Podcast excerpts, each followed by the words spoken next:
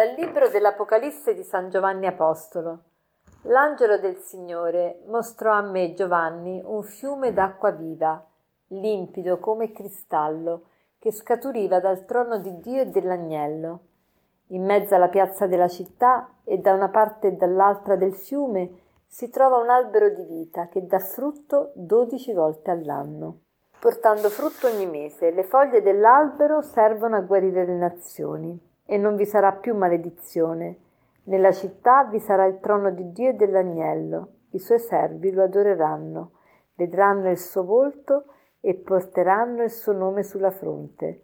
Non vi sarà più notte, non avranno più bisogno di luce di lampada né di luce di sole, perché il Signore Dio li illuminerà e regneranno nei secoli dei secoli. E mi disse, queste parole sono certe e vere. Il Signore, il Dio che ispira i profeti, ha mandato il suo angelo per mostrare ai suoi servi le cose che devono accadere tra breve.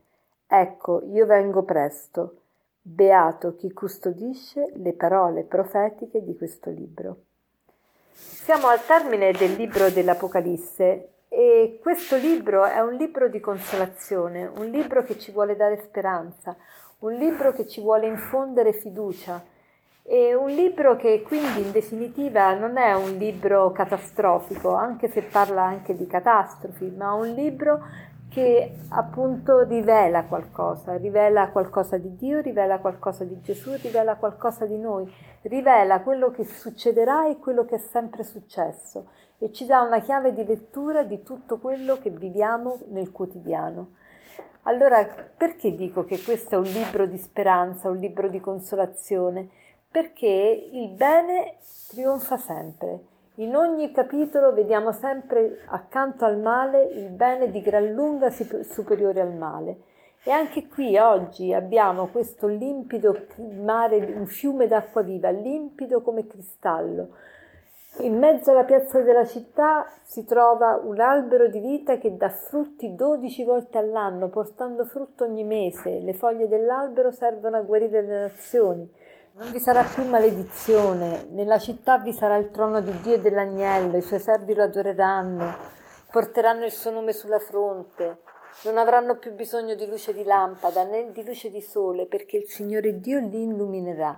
Ma che cose meravigliose! Veramente questo paradiso che ci attende, che ci aspetta, è veramente stupendo e anche qui sulla terra possiamo averne diversi assaggi. Di, di, tanto in tanto il Signore è buono e ci concede anche di avere questi sprazzi di luce, questi sprazzi di paradiso. E poi qui si dice, queste parole sono certe e vere, queste parole sono certe e vere, cioè non è un'ipotesi, non è una congettura, non è un sogno, è realtà. Il Signore, il Dio che ispira i profeti, ha mandato il suo angelo per mostrare ai suoi servi le cose che devono accadere tra breve. Ecco, io vengo presto. Beato chi custodisce le parole profetiche di questo libro. Beato chi custodisce le parole profetiche di questo libro. Ecco, mi vorrei fermare su questa espressione perché mi ha molto colpito oggi, perché tempo fa lessi un commento a, al Vangelo, precisamente al Vangelo in cui Gesù eh, viene smarrito nel Tempio e viene ritrovato poi da Maria e Giuseppe, i quali appunto dicono, Maria dice tuo padre Dio ti cercavamo, eh, insomma dov'eri? Eh, ma, e Gesù risponde, ma non sapevate che dovevo occuparmi delle cose del padre mio? E Maria rimane un po' sconcertata perché non è che capisce tanto questa risposta e si dice, l'Evangelista dice, Maria serbava tutte queste cose nel suo cuore e adesso ci viene detto, beato chi custodisce le parole profetiche di questo libro.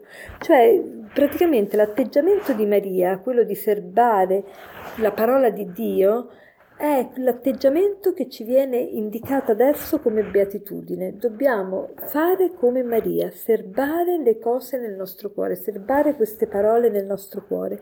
E che cosa vuol dire serbare queste parole nel nostro cuore?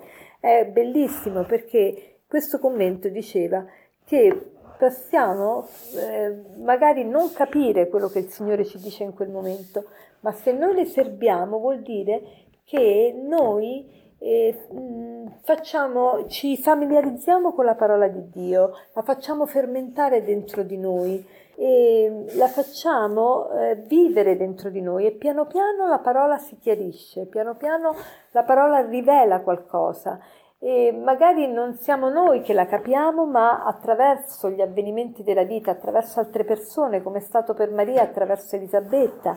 Elisabetta fa capire a Maria il contenuto di quello che lei aveva serbato nel suo cuore quindi lo Spirito fa proprio questo, ci dà la chiave di, di lettura di qual, qualunque cosa conserviamo nel nostro cuore.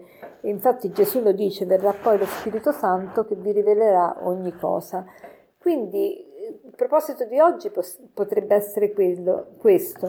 Anche noi vogliamo osservare la parola di Dio, cioè anche noi vogliamo, eh, vogliamo custodire questa parola, vogliamo, vogliamo cioè familiarizzare con questa parola, vogliamo trattenere questa parola, vogliamo far attecchire questa parola, vogliamo che piano piano questa parola dischiuda il suo significato. Quindi no, non è perché non la, non la capiamo che la vogliamo escludere, ma serbare la parola vuol dire proprio questo, vuol dire trattenerla in noi in modo che porti frutto a suo tempo e che co- cominci già adesso a germogliare, a fermentare e a dare segni della sua presenza. Eh, anche se la sua fioritura sarà magari in un momento, in un momento nemmeno, in cui nemmeno ce lo, ce lo aspettiamo. E per concludere vorrei citarvi questo aforisma che dice così: Non possediamo nulla se non abbiamo cura nel custodire. Buona giornata.